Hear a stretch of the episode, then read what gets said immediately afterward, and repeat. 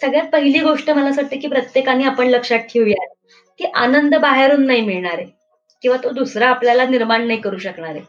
ती जबाबदारी आपली आहे आणि दुसऱ्यांचा आनंद निर्माण करण्याची जबाबदारी आपली नाहीये. तर मानसिक आरोग्यामधला बेसिक गोळ काय असतो, की आपण कशाला जबाबदार आहोत आणि कशाला नाही हे जेव्हा कळत नाही, तेव्हा मानसिक ताण वाढतो. तर आपण स्वतःच्या आनंदाला जबाबदार आहोत, पण इतरांच्या आनंदाला जबाबदार नाही होत. इतकं जरी लक्षात आणलं, तरी आपल्या बराचसा ताण कमी होऊ शकतो.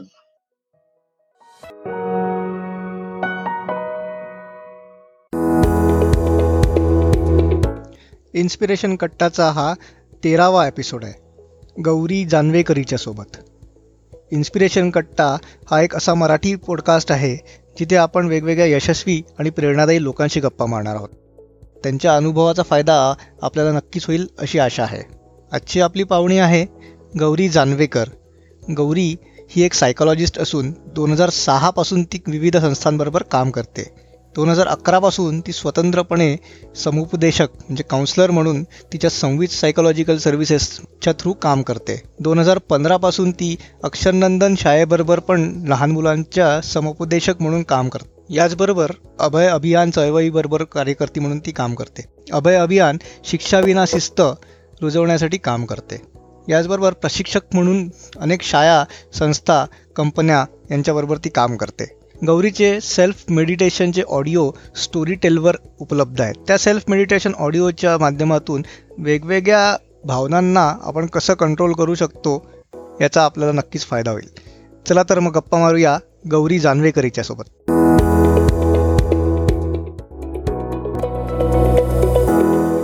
गौरी तुझं खूप खूप स्वागत आहे आपल्या या inspiration कट्ट्यावरती thank you so much Nachiket. Gauri Gauri सुरुवातीला एक ऑन अ लाइटर नोट एक प्रश्न विचारायचा होता, की म्हणजे असं म्हणतात, की बायकांच्या मनात काय चाललंय हे समजणं फार कठीण असतं.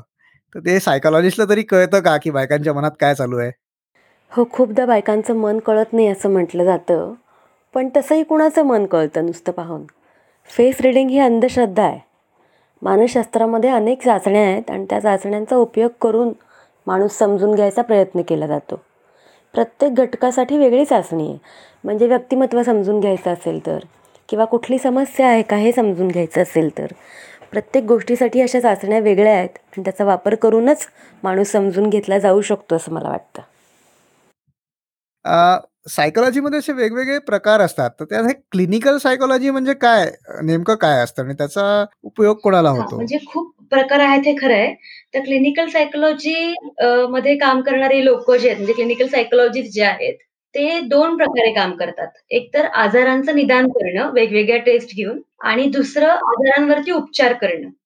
फक्त फरक असा आहे, की सायकियाट्रिस्ट औषधं देऊ शकतात आणि सायकिया सायकॉलॉजिस्ट थेरपीनी माणसांना बरं करण्याचं काम करतात. तर त्याच्यामध्ये अ, अ, 2 प्रकार आहेत हं. एकूण डिसऑर्डर्समध्ये. एक आम्ही म्हणतो न्यूरोटिक डिसऑर्डर्स म्हणजे ज्याला आपण अँक्साइटी, डिप्रेशन अ, किंवा स्ट्रेस हं. रिलेटेड डिसऑर्डर्स जे आहेत, त्या सगळ्या थेरपीनी बऱ्या होऊ शकतात. ज्या हं. टोक म्हणजे गंभीर आहेत साय स्किझोफ्रेनिया सारख्या, त्यांना कधी-कधी औषधांची गरज लागू शकते. तर तिथे सायकियाट्रिस्टची मदत लागते. ओके. अ, तू जसं म्हटलं, की हे आजार असतात आणि आता हे मेंटल हेल्थ वगैरे या ज्या संकल्पना आहेत थोड्या-थोड्या आता म्हणजे ऐकायला मिळतात. तर नेमकं काय असतं? मेंटल हेल्थ म्हणजे नेमकं काय? आणि त्याला आजार झाला म्हणजे तो कसा होतो नेमका किंवा काय म्हण त्याची डेफिनेशन काय असते? WHOनी हं. खूप सर्वसमावेशक डेफिनेशन याची केलेली आहे. मानसिक अ, मानसिकदृष्ट्या हं. निरोगी व्यक्ती कोण? की जिचं भावनिक. आर्थिक, सामाजिक आणि राजकीय अशा सगळ्या अ, आघाड्यांवरती जर ती व्यक्ती खूप छान काम करत शकत. असेल, तर ती मानसिकदृष्ट्या सुदृढ व्यक्ती असं आपण. म्हणू शकतो. मानसिक आजारी माणूस. कसं ओळखायचं? तर 3 बरं. क्रायटेरियाज लावतो आम्ही त्याला. पहिला आहे त्या माणसाची प्रॉडक्टिव्हिटी किती आहे? म्हणजे उत्पादकता त्या माणसाची पूर्ण त्याला वापरता येतेय का? त्याची ऊर्जा किती तो वापरू शकतोय? एनर्जी कित खूप कमी झालीये किंवा अति जास्त प्रमाणात वाढतीये. असं असेल तरी माणसाला मानसिक आजाराकडे तो. चाललाय असं आपण म्हणू शकतो. आणि त्याच्या आरोग्यावरती किती फरक पडलाय. म्हणजे प्रोडक्टिव्हिटी, एनर्जी आणि हेल्थ हे तीन क्रायटेरिया आहेत मानसिक निरोगी असण्याचे. तर माणसाच्या प्रत्येकाच्या मॅक्सिमम कपॅसिटीने जर तो वापरू शकत असेल, तर ती व्यक्ती मानसिकदृष्ट्या निरोगी आहे. आणि जर यापैकी एक जरी गोष्टींवरती परिणाम झाला असेल, तर आपल्याला समज समजू शकतो की काहीतरी त्या व्यक्तीला मदतीची गरज आहे. म्हणजे चिंताग्रस्त जेव्हा माणूस असतो, तेव्हा तसंच खूपशी एनर्जी ही चिंतेमध्येच जाते. खूप सारा विचार करण्यातच जाते आणि मग त्याला जे काही आवश्यक काम आहे ते करता येत नाही. तर आणि हेल्थवरती परिणाम व्हायला लागतो. छोटे-छोटे आजार व्हायला लागतात. आता इम्युनिटी हा खूप शब्द आपण ऐकतोय कोविड झाल्यापासून. तर चिंताग्रस्त माणूस, स्ट्रेस रिलेटेड इश्यूज असलेल्या माणसाच्या इम्युनिटीवरती पण खूप परिणाम होतो. त्याच्या आरोग्यावरती परिणाम होतो. तर हे मन आणि शरीर इतकं जोडलेलं आहे. तर या तिन्ही गोष्टी या पाहिल्या जातात, की मानसिक समस्याग्रस्त व्यक्ती आहे का? पण इथे मला डब्ल्यूएचओची एक गोष्ट खूप आवडते व्याख्येची. केवळ मानसिक आजारांचा अभाव म्हणजे मानसिक आरोग्य नाहीये. मानसिक आरोग्य त्याच्या खूप आहे. म्हणजे एखाद्या व्यक्तीला मानसिक आजार नाहीये, पण म्हणून ती आनंदी असेल, सुदृढ असेल, फ्रेश असेल ती, असं असं होऊ शकत नाही. हा स्पेक्ट्रम आहे मानसिक आरोग्याचा खूप मोठा. मानसिक आजारी व्यक्ती या स्पेक्ट्रमच्या टोकाला आहेत. त्याच्यामध्ये खूप माणसं असतात. पण ही ऍक्च्युअली डेफिनेशन जी थोडीशी टेक्निकल झाली. पण एखादा नॉर्मल माणूस म्हणजे आपल्याला स्वतःला किंवा आपल्या जवळपासच्या लोकांना कोणाला मानसिक आजार आहे का? किंवा मानसिक मेंटल हेल्थ त्याची तो फिट नाही आहे का मेंटली? हे आपल्याला कसं जाणवू शकतं? म्हणजे आजकाल टेन्शन आहे वगैरे हे प्रत्येकाच्याच तोंडून आपण ऐकतो. मग ते टेन्शन आहे किंवा प्रेशर आहे हे मानसिक आजाराचं लक्षण आहे की नाहीये? मला असं वाटतं की मानसिक आजार पुन्हा टोकाला आहे. आपण दोन गोष्टी बोलूयात. डिस्ट्रेस लेवलला काही माणसं असतात आणि डिसऑर्डर लेवलला काही माणसं असतात. तर जर माणूस डिस्ट्रेस लेवलला असेल, तरीही त्याला मदतीची गरज लागते. कसं ओळखायचं तर मूड स्विंग व्हायला लागतात माणसाचे खूप. चिडचिड होते किंवा माणूस उदास वाट वाटायला लागतो, कमी बोलायला लागतो किंवा अति बोलायला लागतो. छोट्याशा गोष्टींनी सुद्धा माणसाचे काय मूड्स अप्स अँड डाउन्स व्हायला लागतात. आणि हे सातत्याने 8 दिवस सलग झालं, तर आपण मानसिक आरोग्याकडे लक्ष दिलं पाहिजे.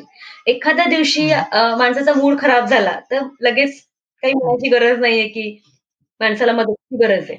पण सलग किमान 8 दिवस माणसाचं जर असं होत असेल, आपण असं म्हणू शकतो की माणूस डिस्ट्रेस लेव्हलला आहे.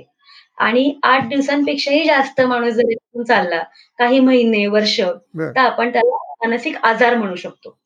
मेंटली हेल्दी काही माणसं असतात, डिस्ट्रेस लेव्हलला माणसं खूप असतात आणि काही माणसं डिसऑर्डर लेव्हलला असतात.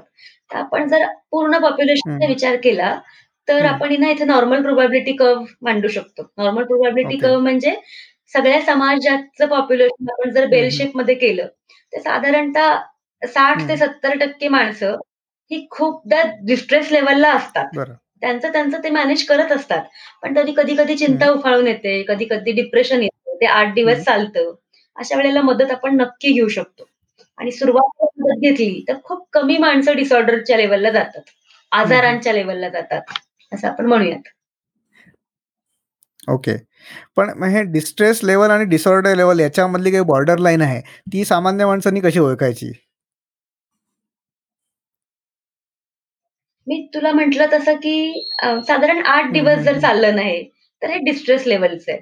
की माणूस खूप थकतोय, बाकी सगळी कामं करतोय, पण एक चेहरा ओढलेला दिसतोय, चिडचिड होतीये, तर ही सगळी डिस्ट्रेस लेव्हल आहे. डिसऑर्डर लेव्हलला माणसाला जे आवश्यक काम आहे तेच करता येत नाही. ऊर्जा पुरत नाही. आरोग्यावरती परिणाम व्हायला लागतो आणि हे सलग काही काळ चालतं. म्हणजे उठून ऑफिसला जायचंय, पण दांड्या माणूस मारायला लागतो. जॉब सोडून द्यायची इच्छा करतो. त्याचं जेवण खूप कमी होतं. वजन खूप कमी होतं किंवा खूप वाढतं झपाट्याने. झोप नीट लागू शकत नाही. ही लक्षणं दिसायला लागली, तर आपण समजू शकतो की माणूस आजाराच्या लेव्हलला चाललेला आहे. म्हणजे दुःखी असणं आणि निराश असणं याच्यामध्ये जो फरक आहे. तर दुःख लवकर कमी होऊ शकतो. निराशेच्या लेव्हलला जेव्हा माणूस जातो, तेव्हा त्याला उपचारांची गरज असते. बरं. आपल्याला समजा म्हणजे हे जाणवले सिम्पटम्स कोणामध्ये, तर ते सिम्पटम्स जाणवल्यावरती आपण एखाद्या म्हणजे सायकॉलॉजिस्ट किंवा सायकियाट्रिस्टकडे उपचार उपचारासाठी किंवा निदानासाठी गेलो, तर त्याच्यानंतरची प्रोसेस कशी असते कारण बरेचदा असं पण ऐकलं जातं की काही नाही रे ते काय गोळ्या देतात आणि त्याच्यामुळे काही फायदा होत नाही तर ती प्रोसेस नेमकी कशी होते आणि ह्याच्या माग- म्हणजे मेडिकेशन कुठपर्यंत आवश्यक असतं खरं तर ना काही माणसं म्हणजे सायकियाट्रिस्ट किंवा सायकोलॉजिस्ट जर आवश्यक असेल तरच मेडिसिनकडे जा असं सांगणारे असतात. तर आपल्याकडे अजून सायकियाट्रीचं लिगलायझेशन आहे. तुम्हाला लायसन्स लागतं. बरं क्लिनिकल सायकोलॉजीचं सुद्धा लायसन्स असतं. लायसन्स असल्याशिवाय क्लिनिकल सायकोलॉजिस्ट म्हणून तुम्ही प्रॅक्टिस करू शकत नाही. ओके पण आपल्याकडे अजून इतका अवेअरनेस नाहीये, की बरं. आपण हे लायसन्स बघितलं पाहिजे. त्या योग्य त्या माणसाकडेच गेलं पाहिजे. अ, जेव्हा व्यक्ती जातात काउन्सिलरकडे. तेव्हा शक्यतो टेस्ट घेतल्या जातात माणसाच्या. बरं. मी तुला जे 3 क्रायटेरिया सांगितले, त्या 3 ह्याच्यावरती माणूस कुठे आहे. हे पाहिलं जातं आणि मग निदान ठरवलं जातं. बरं. आणि मग ते निदान एकदा झालं, की मग थेरपी की आधी मेडिसिन हा निर्णय ती ती व्यक्ती घेते. बरं. तुझं म्हटलं की डिस्ट्रेस लेवलला बऱ्यापैकी लोक असतात किंवा पॉप्युलेशनच्या पर्सेंटेज वाईज बघितलं डिस्ट्रेस लेवलमध्ये असतात. पण आपण स्टॅटिस्टिकली बघितलं तर आज म्हणजे युद्ध आतंकवाद आणि सगळे गुन्हे या सगळ्यांच्या मिळून जेवढे लोक मरतात त्याच्यापेक्षा जास्त लोक आत्महत्या करून मरतात आहे. तर अं, या लेवलपर्यंत माणूस कधी पोचतो? म्हणजे एक आत्महत्या करायचा विचार तर बऱ्याच लोकांना कधी कधी येत असेल एखाद वेळेस येऊन जाते असेल. बट ऍक्च्युअल त्या लेवलपर्यंत ती मेंटल स्टेट कधी येते माणसाची? म्हणजे का बरं येते अशी? अ, अ, आत्महत्येचा समजा विचार करायचा झाला, तर ती केवळ मानसिक आरोग्याची समस्या आहे असं आपण म्हणू नाही शकत. त्याच्यामध्ये सामाजिक, राजकीय अशा सगळ्याच गोष्टी आहेत. आणि त्या त्या सगळ्याचा आपण विचार केला पाहिजे. ह्या सगळ्या कारणांनी जेव्हा माणसाला नैराश्य यायला लागतं, तेव्हा ह्या. नैराश्याचे 3 घटक आहेत. ते 3 घटकांकडे आपण खूप सजगतेने बघितलं पाहिजे. जेव्हा. माणूस खूप काळ निराश असतो, तेव्हा त्याच्या मनामध्ये 3 प्रकारचे विचार येतात. एक म्हणजे अर्थशून्यता वाटायला लागते आयुष्यातली. या आयुष्यामध्ये काही चांगलं घडेल असं वाटेन असं. होतं. ज्याला आपण होपलेसनेस असं म्हणतो. आता. काही चांगलं घडू शकत नाही असं माणसाला वाटायला लागतं. दुसरं असहाय्य होतो माणूस. हेल्पलेसनेस वाटायला लागतो, की आता या घडीला मला कोणाचीही मदत होऊ शकत नाही आणि ही काय आपण म्हणूयात ही घटना इतकी मोठी आहे, की आता. मी याच्या खोलाखोलात जाणार. मग आता पहिलं मी सांगितलं ते म्हणजे होपलेसनेस. दुसरा. असतो तो हेल्पलेसनेस आणि तिसरा असतो तो म्हणजे माणसं माणसाला स्वतःची किंमत एकदम कमी होते. म्हणजे वर्थलेसनेसचं जे काही फिलिंग. यायला. तर हे 3 भावना जेव्हा स्वतःला वाढतात, तेव्हा. माणूस आत्महत्येपर्यंत जाऊ शकतो. तर हे तू म्हणतोय ते अगदी खरं आहे, की आत्महत्याने होणाऱ्या मृत्यूचं प्रमाण हे खूप वाढतंय आणि आता असं प्रेडिक्ट केलं जातं, की पोस्ट कोविड हम्म. याचं प्रमाण कितीतरी पटीने वाढेल. हो त्यामुळे आपण खूप जास्त सजग असलं पाहिजे. आपल्या जवळच्या माणसांमध्ये जरा जरी बदल जाणवला. तरी आपण लगेचच उपचारांपर्यंत गेलं पाहिजे. आपल्याकडे असं आहे, की सायकियाट्रिस्ट आणि सायकोलॉजिस्टचं प्रमाण खूप कमी आहे. अच्छा म्हणजे 5,000 लोकांच्या पाठीमागे एक सायकियाट्रिस्ट. बरं त्याच्यामुळे आपण असं नाही म्हणू शकत, की प्रत्येकाला मानसिक आरोग्याची आरोग्यामध्ये काम करणारी व्यक्ती भेटेलच. शहरांमध्ये या सगळ्या सुविधा. आहेत. ग्रामीण भागामध्ये त्या अजिबातच. बरोबर तर तिथे आपल्याला काहीतरी वेगळ्या मॉडेलचा विचार करावा लागेल. पण हे खरं आहे, की नैराश्य खूप वाढतंय. आणि नैराश्य जर सगळ्या बाजूनी. घेतलं आणि सगळे बदल केले, तरच ते कमी होऊ शकतं. केवळ मानसिक आरोग्याची समस्या आहे म्हणून याच्याकडे बघितलं, तर आपण खूप स्लो जाऊ. खूप धीम्या गतीने आपण याच्यावरती काम करू असं मला वाटतं. डिप्रेशनचे अ, डिप्रेशनबद्दलचे काही गैरसमज आहेत. सगळ्यात पहिला गैरसमज असा आहे, की डिप्रेस्ड माणूस 24/7 दुःखी दिसला पाहिजे. म्हणजे. तो दुःखी दिसला तरच त्याला डिप्रेशन आहे. तर ना दुःख आणि डिप्रेशन मधला बेसिक फरक असा आहे, की डिप्रेशनमध्ये हम्म. रिकामेपण असतं. तर दुःखामध्ये वाईट वाटतं. तर माणसाला आतून रिकामेपण वाटत असतं. कित्येकदा माणसं हसतमुख असतात, खूप छान बोलतात. पण माणूस आतून खूप. रिकामं त्याला वाटत असतं. खूपशा हम्म. प्लॅन्स असतात पुढच्या वर्षभराचे, की मला काय-काय करायचंय आणि अशी माणसं पण आत्महत्या करू शकतात. अ, म्हणजे अरे याचे इतके प्लॅन्स याने लिहिलेत आणि याने कशी आत्महत्या केली. असं आपण म्हणू शकत नाही. गोष्ट अशी आहे, की. गैरसमज असा असतो, की जी माणसं आत्महत्येबद्दल बोलतात ते आत्महत्या करू शकत नाही. हा मोठा हां, हां. तर जी माणसं करतात ती आधी असतात. तर एखाद्या माणसाने जर असं म्हटलं असेल, की मला सगळं संपवावसं वाटतं, तर आपण त्याच्याकडे सिरियसली पाहिलं पाहिजे आणि त्याला मदत. केली पाहिजे. खूपदा असं होतं, की. लगेचच मानसोपचार तज्ञ मिळेल असं नाही. पण काही. हेल्पलाईन आहेत आपल्याकडे.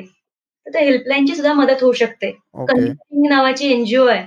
कनेक्टिंगचा मोबाईल नंबर तुम्हाला कुठेही बरं. इंटरनेटवरती मिळू शकतो. तर समजा असं खूप हं, हं. रिकामेपण आलं, माणसं तशी मदत घेऊ शकतात. हे हं. डिप्रेशनबद्दलचे हं, गैरसमज आहेत, हं. की अरे बाकीचं सगळं कळतंय. छान-छान खावंसं तर हो. वाटतंय आणि मिळायला कसलं डिप्रेशन. तर छान खावंसं वाटणाऱ्या माणसाला डिप्रेशन असू शकतं. खरेदी करणाऱ्या माणसाला आळसून डिप्रेशन असू शकतं आणि त्याच्याबद्दल आपण डिप्रेशन म्हणूनच ते बघितलं पाहिजे. ओके. अ, पण याच्याबद्दल क कधी-कधी असंही होऊ शकतं म्हणजे आपल्याला कोणी आपल्याकडे कोणी मन मोकळं करतंय, तर साधारण माणसाला असं वाटतं, की अ, त्याचा मूड आपण बदलला किंवा त्याला बाहेर घेऊन गेलो किंवा थोडंसं काहीतरी त्याला अ, म्हटलं, "रे काही नाही होत" वगैरे. तर तर अ, म्हणजे त्याची मदत होऊ शकते. तर हे खरं आहे का याच्यामुळे उलट नुकसान होतं? तात्पुरतं डिस्ट्रॅक्शन केल्यानंतर तात्पुरतं बरं हं, वाटेल. हं. म्हणजे माणसाला आता खूप डाउन झालंय आणि. चल आपण जरा पिक्चर बघून येऊयात, असं म्हटल्यानंतर तात्पुरतं डिस्ट्रॅक्शन होईल. पण डिस्ट्रॅक्शन होणं. म्हणजे बरं हो, होणं. नाही. याच्यामध्ये ना 2 टर्म्स खूप महत्त्वाच्या हं. आहेत. फीलिंग गुड आणि गेटिंग गुड. तर फीलिंग गुड होऊ शकतं या सगळ्या. पण गेटिंग गुडला आपल्याला सातत्याने प्रयत्न करावे लागतील आणि. उपचारच करावे लागेल. बरोबर. मला ना खूप गंमत वाटते, की जेव्हा ताप येतो, तेव्हा आपण डॉक्टरांकडे जातो. आपण असं म्हणत नाही ना, की "अरे ताप आलाय ना, चल जरा टाईमपास करूयात मग बरं वाटेल." तर मग डिप्रेशनच्या बाबतीमध्ये आपण हे का नाही बघत, उपचारांची गरज आहे. तिथे आपण डिस्ट्रॅक्ट करायला का जातो? बरोबर. त्याच्यात आपण असंही होतं, की आपण ऑफिसमध्ये फोन करून सांगू शकतो, की मला ताप आहे किंवा सर्दी आहे, मी येत नाही. पण आपण ऑफिसमध्ये फोन करून हे सांगू शकत नाही, की 8 दिवसापासून माझे मूड स्विंग्स होतात आहे. तर त्याच्यामुळे आता मे बी डिस्ट्रेस लेव्हलच्या वरती गेलेलो आहे. तर हा हा अवेअरनेसचा भाग जो आहे, तो पण थोडा आला पाहिजे कुठेतरी. अगदी आणि ना. तिथे ना ऑफिसमध्येही कळत असतं, की या माणसाचं काहीतरी बिघडलेलं आहे बरं का आणि एक अंदाज असतो. तर तू म्हणतो ते खरं आहे, की अवेअरनेस वाढला ना, तर मॅनेजर्सना पण समजू शकतं, की आपला टीम मेंबर कशातून जातोय. ते सांगता येणं जरा सोपं होऊ शकतं. पण आता तू जसं म्हटलं, की इम्युनिटी पॉवर बद्दल तू मगाशी बोललीस. तर आता करोनामुळे सगळ्यांना इम्युनिटी पॉवरचं महत्त्व कळतंय आणि फिजिकल फिटनेससाठी व्यायाम करणं हे सगळ्यांचं सगळ्यांचं म्हणणं असतं, की व्यायाम करा किंवा त्या प्रकारचं अन्न आपण घेतलं पाहिजे. अ, मेंटल फिटनेससाठी मेडिटेशन हे उपाय म्हणजे या उपायाबद्दल बोललं जातं. पण मेडिटेशन म्हणजे नेमकं काय? आणि त्याच्यामुळे आपल्या डोक्यावरती किंवा आपल्या मनावरती काय परिणाम होतो? 2 जर समस्या बघितल्या चिंता आणि नैराश्य, तर. चिंतेमध्ये मन कायम भविष्यात असतं. आणि निराशेमध्ये मन कायम भूतकाळात असतं. ते वर्तमान काळात राहत नाही. तर मेडिटेशनचा उपयोग. माणसाला वर्तमान काळात ठेवण्यासाठी होतो. आपल्या मेंदूचे 3 भाग आहेत. खरं तर खूप कप्पे आहेत मेंदूला. पण ढोबळमानाने बघितलं तर 3 भाग आहेत. सगळ्यात खालचा ज्याला आपण छोटा मेंदू म्हणतो, तो सरपट मेंदू आहे. Reptile brain. मधला आहे. तो इमोशनल ब्रेन आहे आणि सगळ्यात शेवटी जो डेव्हलप झालाय. तो रॅशनल ब्रेन आहे. तर मेडिटेशननी इमोशनल ब्रेन शांत. ठेवण्यासाठी मदत होते. ज्या इमोशन्स टोकाला जातात, सतत आपण जो न थांबवता येण्यासारखे. निगेटिव्ह विचार करत असतो भविष्याबद्दलचे किंवा भूतकाळात ज्या. काही निगेटिव्ह घटना घडून गेलेल्या असतात. त्याचा सतत जो विचार करतो, ते थांबवण्याचं काम मेडिटेशनमध्ये होतं. तर मेडिटेशनचा नक्की उपयोग होतो, ज्याने मन शांत करायला मदत होते. आपल्या 2 सिस्टम्स आहेत मेंदूच्या. एक सिम्पॅथेटिक नर्व्हस ओके. सिस्टम आणि एक पॅरासिम्पॅथेटिक नर्व्हस सिस्टम. आपण जेव्हा ॲक्टिव्ह असतो, तेव्हा सिम्पॅथेटिक नर्व्हस सिस्टम काम करते.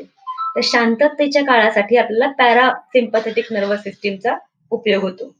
तर मेडिटेशननी स्वतःला शांत करण्याचं काम होतं, की सतत भविष्य भविष्यकाळात राहून चिंता करण्याची गरज नाहीये. अशा वेळेला शांत करण्याचं काम हे मेडिटेशन करतं आणि त्याचा नक्की उपयोग होतो. पण बरेचदा लोक जेव्हा मेडिटेशन ट्राय करतात पहिल्यांदा किंवा नवीन-नवीन असतं, तेव्हा लोकांचं असं म्हणजे सगळ्यांचं असं म्हणणं असतं, की मी मेडिटेशन करायला बसलो, तरी मला विचार येत येतच असतात. तर याच्याबद्दल तू काय बोलशील? की विचार जे येतात ते आपण कंट्रोल करू शकतो का? मुळातच विचार कंट्रोल करणं हा मेडिटेशनचा हेतूच नाहीये. विचारांकडे तटस्थतेने बघणं ज्याला बुद्धाच्या तत्वज्ञानामध्ये आनापान असं म्हटलेलं आहे. की जे विचार येतात त्याच्याकडे तटस्थतेने फक्त पहा. त्याला इव्हॅल्युएट करू नका सुरुवातीला अगदी पाच मिनिटांचं मेडिटेशन आपण करू शकतो. पाच मिनिट सुद्धा काही लोकांसाठी जास्त होतात. काही लोक दोन मिनिटांपासून सुरुवात करू शकतात. मेडिटेशनचं गमक कशात आहे तर सातत्यामध्ये. सतत. करत राहिलो तर मनाला एक सवय लागते. आणि हळूहळू विचार कमी यायला लागतात.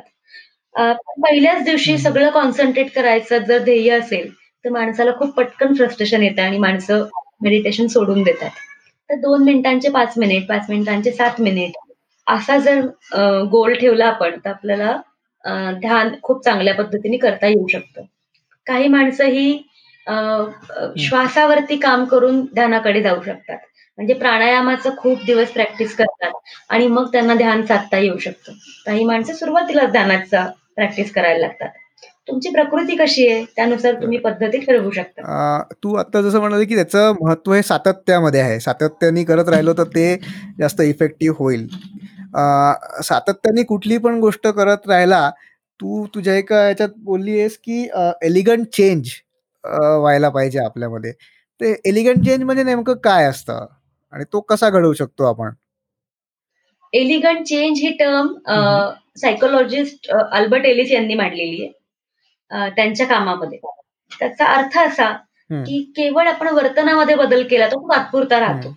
उदाहरणार्थ मी ठरवलं की उद्या पाच वाजता उठायचं. मी उद्या पाच वाजता उठते. दुसऱ्या दिवशी मला खूप झोप येते आणि मग मी उठत नाही. तर तो एलिगंट चेंज नाही. म्हणजे तुला माहिती असेल की एकतीस. डिसेंबरला जेव्हा लोक नवीन वर्षाचं रिझोल्युशन लिहितात त्याच्यामध्ये सगळ्यांच्या मध्ये व्यायाम लिहिलेला असतो. आणि पाच. जानेवारी पर्यंत तो चालतो. आणि सहा जानेवारी पासून आपण परत नॉर्मलला येतो. तर तो. एलिगंट चेंज नाहीये एलिगंट. चेंज म्हणजे जो कायमस्वरूपी होतो आणि तसा व्हायचा असेल.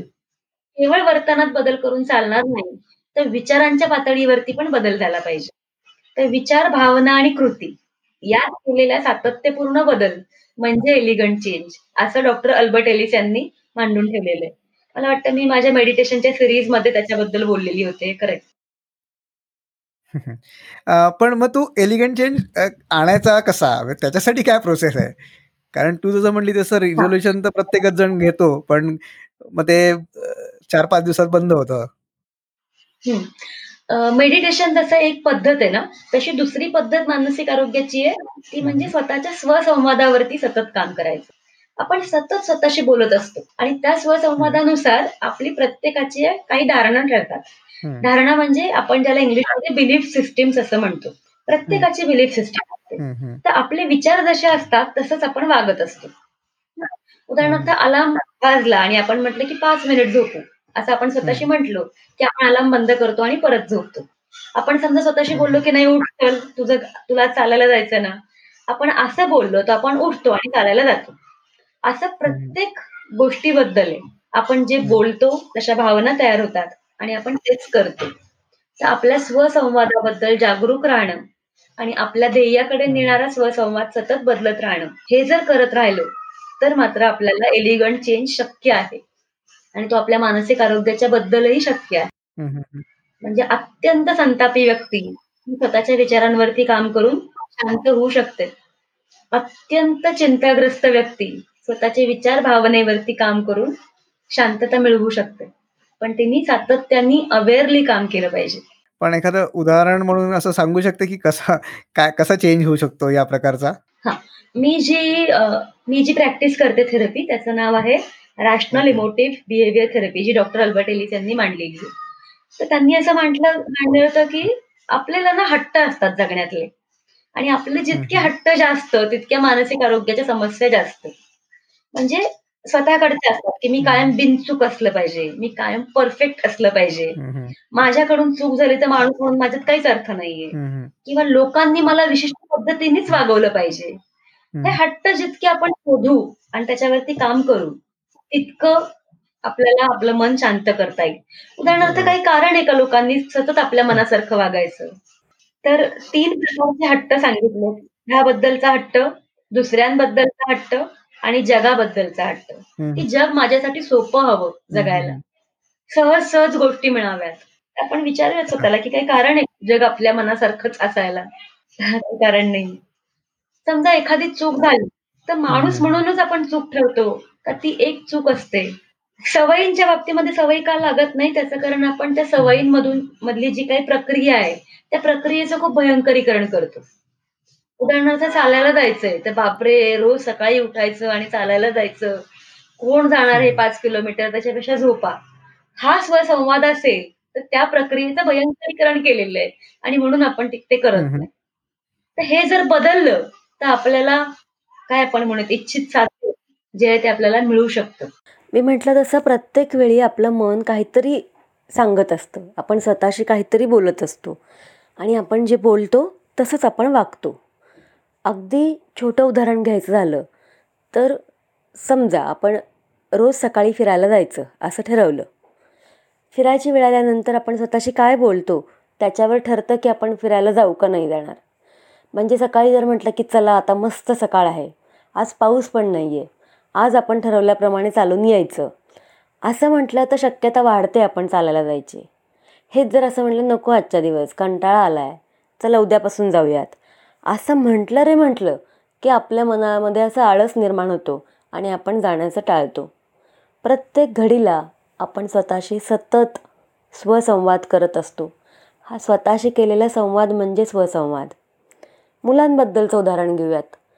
जी मुलं परीक्षेला जाताना असं म्हणतात की मला आवश्यक तितका अभ्यास मी केलेला आहे आणि मी जेवढा अभ्यास केला तितकं मला आठवणार आहे. असं म्हटल्यानंतर मन त्यांचं शांत राहू शकतं आणि खरंच केलेल्या अभ्यासांना आठवू शकतो. पण काही मुलांचा स्वसंवाद मात्र बरोबर स्वतःच्या ध्येयाच्या बाजूपेक्षा वेगळा असा ठरतो. उदाहरणार्थ मी जो अभ्यास केला आहे तो मला आठवला नाही तर? ऐन परीक्षेच्या वेळेस मी विसरलो तर? मला मुद्देच नीट आठवले नाही तर? असा विचार सुरू झाला की चिंता निर्माण व्हायला लागते. आणि चिंता निर्माण झाली की आपल्याला जे काही येतं आहे ते सुद्धा पेपरमध्ये उतरत नाही. त्याच्यामुळे कायम आपला स्वसंवाद काय आहे याच्याकडे आपण पाहत राहिलं पाहिजे. आपला स्वसंवाद आपल्या ध्येयाकडे नेणारा आहे का हे सतत चेक करत राहिलं पाहिजे. कारण आपण जे बोलतो तेच आपण करतो असं आपण म्हणू शकतो. पण म्हणजे हे रिअलायझेशन झालं आपल्याला की मग पुढचा प्रवास सोपा होतो असं असतं का? हा म्हणजे एकदा हे स्वतःचे बिलीफ सिस्टीम कळली की त्याच्यामध्ये अनेक टेक्निक्स आहेत. म्हणजे जे आरबीटीनी मांडलेल्या आहेत इतर उपचार पद्धतीने. सुद्धा मांडलेल्या आहेत. की त्या टेक्निकचा वापर करून माणसाच्या या सगळ्या सवयी बदलायला मदत केली जाते. आणि साधारण हा काही महिन्यांची प्रोसेस असू. शकते. आणि काही महिन्यांमध्ये माणसाला तो बदल दिसून येतो. ते सगळ्या टेक्निकचा स्वतःवरती वापर करणं प्रॅक्टिस करणं असं सगळं माणूस करू शकतो. आणि थेरपिस्टच्या मदतीने ते करू शकतो. ओके म्हणजे स्वभावाला औषध नाही असं आधी जे म्हणायचे आता ते ऑफकोर्स म्हणजे रिसर्चनी आता हे केलेलं आहे की मेंदू हा प्लास्टिक असतो. तर ते हे हे बदल आपण आपल्या अ, स्वभावात या थेरपीजनी आणू शकतो. नक्की आणू शकतो. आणि ना खूप साऱ्या. थेरपीज आहेत. त्या माणसाच्या गरजेनुसार थेरपी निवड करता येऊ शकते. ही मी आरबीटी हे एक. एक्झाम्पल मी सांगितलं. तशा अनेक आहेत. म्हणजे एक्झिस्टेन्शियल सायकोथेरपी आहे बिहेव्हिअरल सायकोथेरपी आहे. अशा अनेक थेरपीज त्या त्या व्यक्तीच्या गरजेनुसार. वापरता येऊ शकतात आणि अनेक महिने म्हणजे काही महिने काही. लोकांना काही दिवस कधी कधी काही माणसांना एक सेशन असं त्या त्या माणसाच्या गरजेनुसार त्याचा उपयोग होऊ शकतो आणि हो. स्वभावाला औषध असतं ते कुठल्याही वयात बदलता येऊ शकतो फक्त माणसाने ठरवलं पाहिजे की मला स्वभाव बदलायचा. ओके. पण म्हणजे मला काहीही पण मान- मानसिक आजार नाही आहे पण फक्त अ, उदाहरणार्थ माझा समजा अ, स्वभाव खूप रागीट आहे तर तो स्वभाव बदलण्यासाठी मी थेरपीज घेऊ शकतो. अगदी. फक्त ओके. रागीट स्वभाव आहे आणि तरीही तो बदलता येऊ शकतो. मला कित्येक लोक असे माहिती आहेत की ज्यांनी. सायकोथेरपीची मदत नाही घेतली आणि स्वतः ठरवून स्वतःमध्ये बदल केला. तर असंही होऊ शकतं. म्हणजे प्रत्येक माणसांना काउन्सिलरची गरज असतेच असं नाहीये. पण जेव्हा असते तेव्हा त्यांनी ती अगदी मोकळेपणाने घ्यावी. आणि ज्यांना असं वाटतंय की नाही काउन्सिलरच्या मदतीशिवाय मी माझ्यामध्ये बदल करू शकतेय तर त्यांनी तो तसंही करू शकतात. हम्म. अ, गौरी आपण मेडिटेशनबद्दल बोललो. तू जे स्टोरी टेल बद्दल बरोबर जे मेडिटेशन ऑडिओ सेल्फ मेडिटेशनचे ऑडिओज काढलेले आहे त्याच्यात वेगवेगळे प्रकार आहेत. म्हणजे अगदी निराशा हाताळण्यासाठी किंवा कामाची सुरुवात करण्यासाठी किंवा दिवस दिवसाची सुरुवात चांगली करण्यासाठी असे वेगवेगळे विषयाचे मेडिटेशन आहे. तर याचा काय अर्थ होतो? म्हणजे असं पर्टिक्युलर वेळेसाठी पर्टिक्युलर वेगवेगळं मेडिटेशन असतं? खर तर ना हे जे मेडिटेशन केलंय ना ते नेहमीच्या मेडिटेशन सारखं नाहीये. खूपशा म्हणजे आपल्या रेग्युलर मेडिटेशनमध्ये तुम्हाला गाइडेड म्हणजे कोणीतरी सूचना देत असतं आणि तुम्हाला कल्पनेनी कुठल्या तरी वेगळ्या जगात नेलं जातं. म्हणजे तुम्ही समुद्रकिनारी आहात तुम्हाला लाटांचा आवाज ऐकू येतोय. आम्ही जे मेडिटेशन केलं मी स्टोरी टेल बरोबर जे मेडिटेशन केलं ते मुद्दाम वेगळं केलं. ते वास्तवावरती आधारित पाहिजे. आणि मनाची तयारी होण्यासाठी काही सूचना जर आपण स्वतःला द्यायला लागलो तर त्याचा उपयोग होऊ शकतो. असं खरं तर ते होतं. ते दहा वेगवेगळे का केलेले आहेत? कारण प्रत्येकाची गरज वेगळी असू शकते.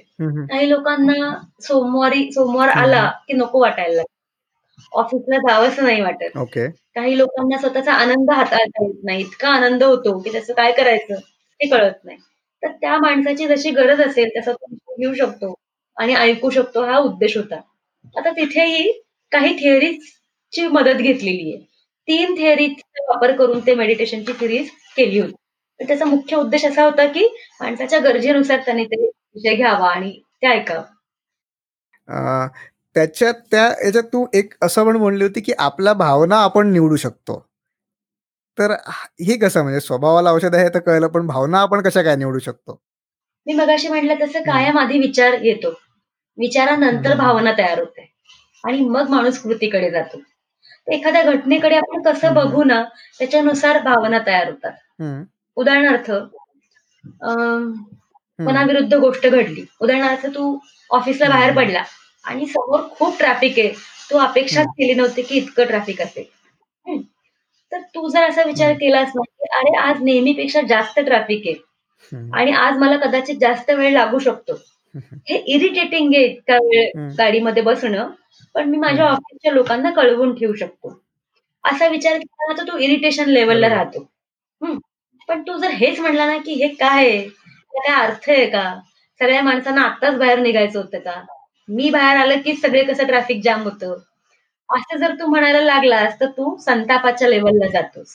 तर इरिटेशनची लेवल आणि संतापाची लेवल या दोन वेगळ्या आहेत. तर तू स्वतःशी काय बोलतोस त्याच्यापासून वरून तू भावना निवडू शकतोस. आणि ते अत्यंत एम्पॉवरिंग गोष्ट आहे माणसासाठी की माणूस स्वतःची भावना निवडू शकतो. आणि ना भावनेबरोबर ऊर्जा येते. त्या भावना कशा निवडू शकतो? म्हणजे आत्ता पाच मिनिटापूर्वी समजा माझ्या कोणाशी वाद झाले असतील आणि आता मला माझ्या मुलाबरोबर खेळायचं असेल त्या ते तो इन्सिडेंट विसरून भावना माझ्या बदलू कशा शकतो? कायम जेव्हा टोकाच्या भावना असतात ना तेव्हा इमिजिएटली आपण आपला मूड नाही बदलू शकत. तर त्याला थोडा वेळ द्यावा मध्ये ज्याला आपण कुलिंग ऑफ टाइम असं म्हणतो. उदाहरणार्थ तुझा कोणाशी तरी खूप वाद झालाय. आणि तुला तुझ्या मुलाशी थोड्या वेळाने खेळायचंय. तर मध्ये तू थोडा वेळ घ्यावा स्वतःला. कुलिंग ऑफ ज्याला स्वतःसाठी. का हे घेणं गरजेचं आहे कारण प्रत्येक भावनेची एक ऊर्जा असते. संतापाची ऊर्जा खूप वरची आहे. खाली येईपर्यंत तितका वेळ दिला पाहिजे. आणि मग त्या मधल्या वेळेत तू स्वतःला काय सांगतोस? म्हणजे मी मगापासून जे म्हणते की तू जर विचार करशील तशी तुझी भावना तू निवडशील.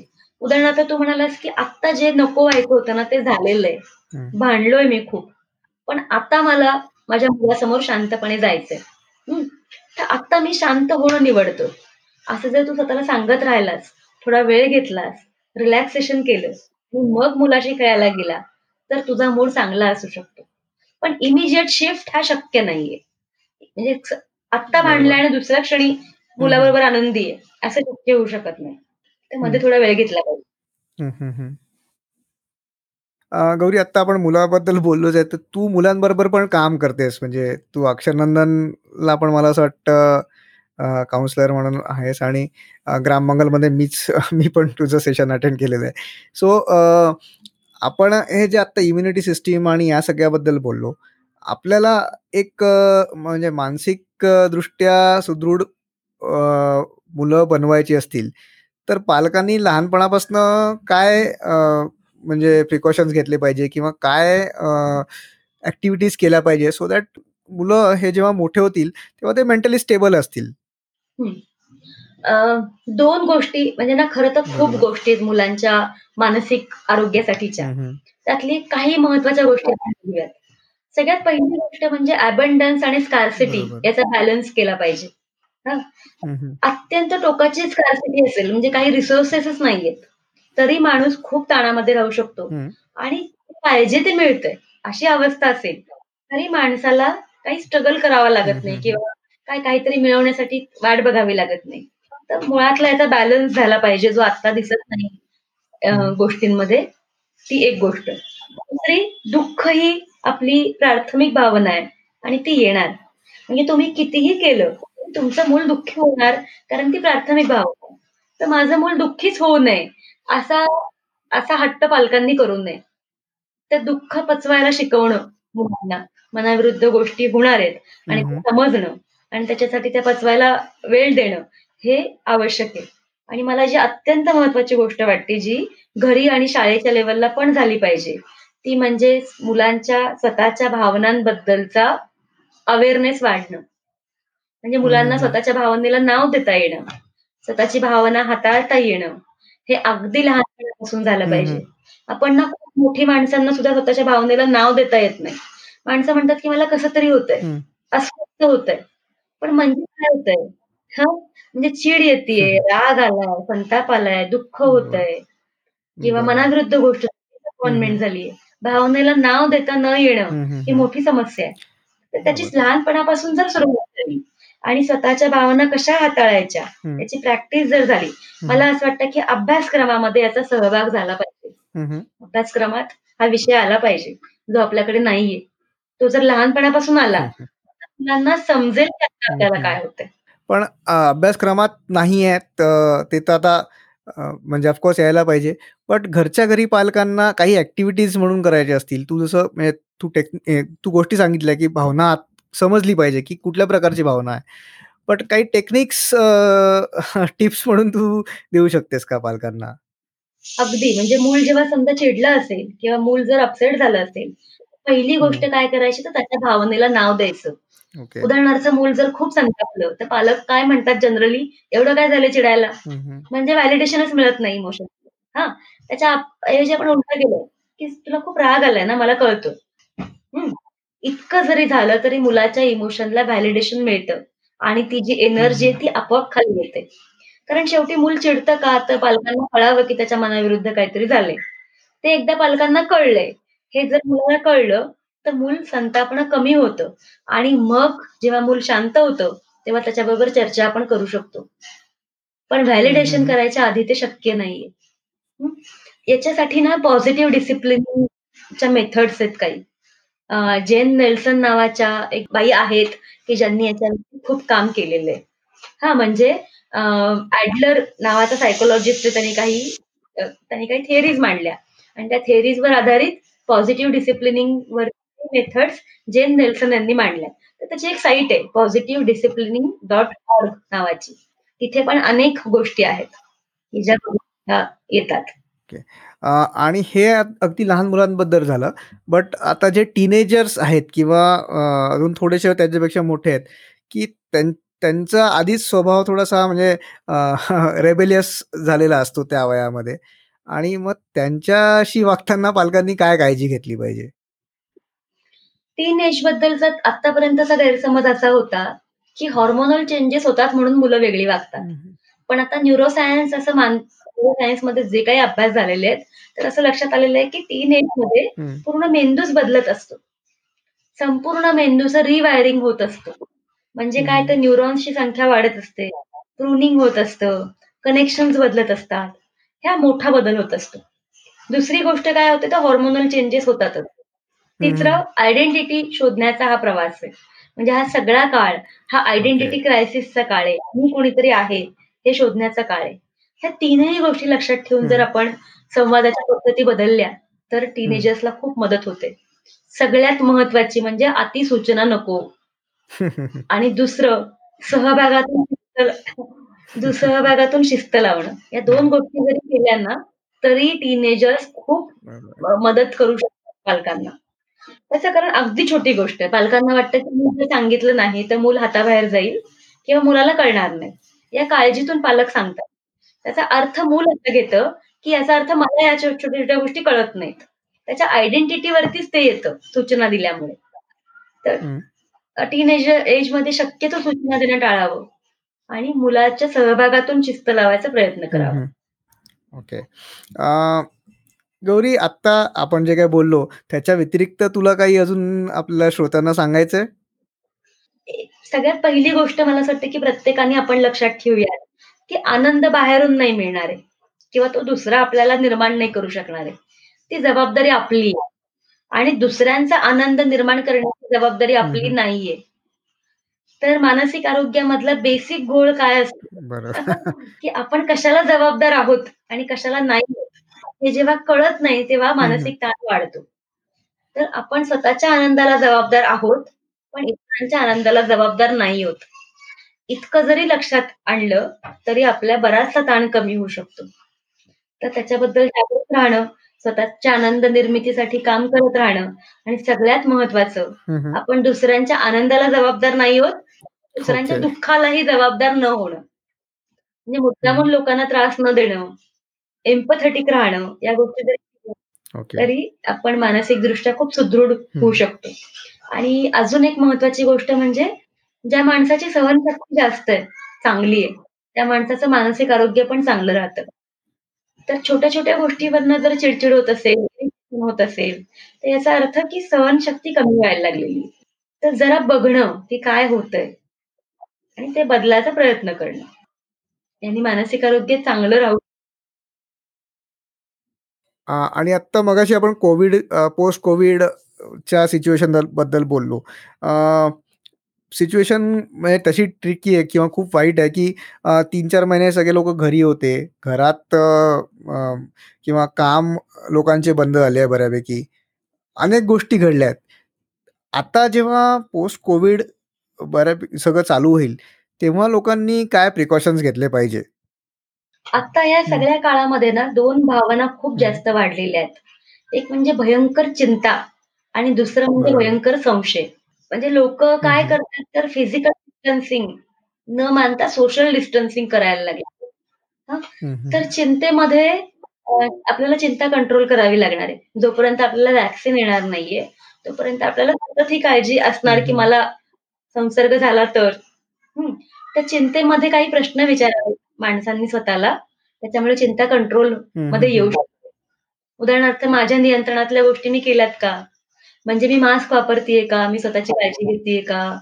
फिजिकल डिस्टन्सिंग पाळतीये का? तर विथिन कंट्रोल गोष्टी केल्यात, तर त्याच्या पलीकडे काळजी करायचं कारण नाहीये. दुसरी गोष्ट सततची जी भीती वाटत असते ना, की माझ्या जवळच्या माणसांना होईल का? हो. किंवा गोष्टी हाताबाहेर जातील का? तर बहुतेकदा. चिंतेला काही पुरावा नसतो. तर स्वतःच्या विचारांना पुरावा मागावा, की याला काय पुरावा आहे, की हे नक्की होईल? शक्यता आहे का खात्री आहे? असे प्रश्न विचारायला हवेत, ज्यानी चिंता. कमी होईल. आणि दुसरं मी भावना. म्हटली ती म्हणजे भयंकर संशय वाढायला लागलेला आहे. आणि खरं तर माणसांना आता आधाराची खूप गरज आहे एकमेकांना.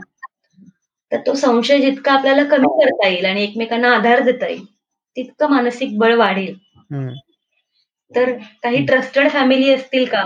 आपल्या काही ट्रस्टेड फॅमिलीज असणं, त्यांच्याकडे आपण संपर्क ठेवणं, फोनवरती. सातत्याने बोलत राहणं. माणसांना ज्यांच्या घरामध्ये कोव्हिड झालेला आहे, हं. अशा माणसांना न नाकारणं. ज्यांना काही पर्यायच नाहीये, कामाला. जावंच लागतंय, अशा हो. माणसांना आधार देणं, या सगळ्या गोष्टी कराव्या लागतील. हं. जोपर्यंत व्हॅक्सिन येत नाही. व्हॅक्सिन आल्यानंतर सुद्धा काही काळ हे सगळं राहणार आहे. आणि त्या सगळ्याची आपल्याला तयारी करावी लागेल. मार्चमध्ये कोव्हिड हं, आपल्यावरती हं. आदळला. आपल्याला हे माहिती नव्हतं. इतकं वाढेल. पण आता आपल्याला माहिती आहे, की काय-काय परिस्थिती आहे. तर आता जे माहिती आहे त्याच्याकडे लक्ष देऊ शकतो. हं. ओके. गौरी आता आपण आपल्या पुढच्या राउंडकडे वळूया. एक एका वाक्यात उत्तरं द्यायची आहेत. एक अशी गोष्ट जी आपल्या मानसिक स्वास्थ्यासाठी अजिबात पूरक नाहीये किंवा खूप हानिकारक आहे. Self doubt. अ, एक अशी गोष्ट जी आपल्या मेंटल हेल्थसाठी किंवा मानसिक स्वास्थ्यासाठी खूप आवश्यक आहे. स्वतःचा विना अट स्वीकार. ओके. एक पुस्तक जे तुला खूप आवडलं आहे आणि तुला खूप त्याचा प्रभाव अ, झाला आहे त्याचा आणि ते तू सगळ्यांना रेकमेंड करशील वाचण्यासाठी. एकच का? नाही एकपेक्षा जास्त पण सांगू शकते. बर. अ, जर मदत करण्या म्हणजे स्वतःला मदत व्हावी याच्यासाठी असेल तर डॉक्टर अल्बर्ट एलिस यांचं how to control anxiety before it controls you नावाचं पुस्तक आहे ज्यांनी आता खूप मदत होईल. आणि दुसरं पुस्तक अजून दोन सांगते मी एस्केप फ्रॉम फ्रीडम नावाचं एरिक फ्रॉमचं आहे. आणि एरिक. फ्रॉमचंच अजून आहे. द आर्ट ऑफ लव्हिंग तर हे तिन्ही पुस्तकं मदत. अ, तुझी एक दैनंदिन सवय आहे जी ज्याच्यामुळे तुला असं वाटतं की तुला खूप फायदा झालेला आहे? व्यायाम. कुठलं? फा- शारीरिक की मानसिक? अ, दोन्ही गोष्टी आता म्हणजे सलग तर काही दिवसांपासून मी सुरू केलेल्या आहेत. शारीरिक व्यायाम रोज अर्धा तास आणि मेडिटेशनला मी सुरुवात केलेली आहे, की ज्यांनी मदत होती. म्हणजे आत्ताच्या काळामध्ये एकूण मेंटल हेल्थ प्रोफेशनल जे आहेत त्यांचं काम खूप वाढलंय. त्याच्यामुळे त्यांनी मदत होती आता. बरं. ओके.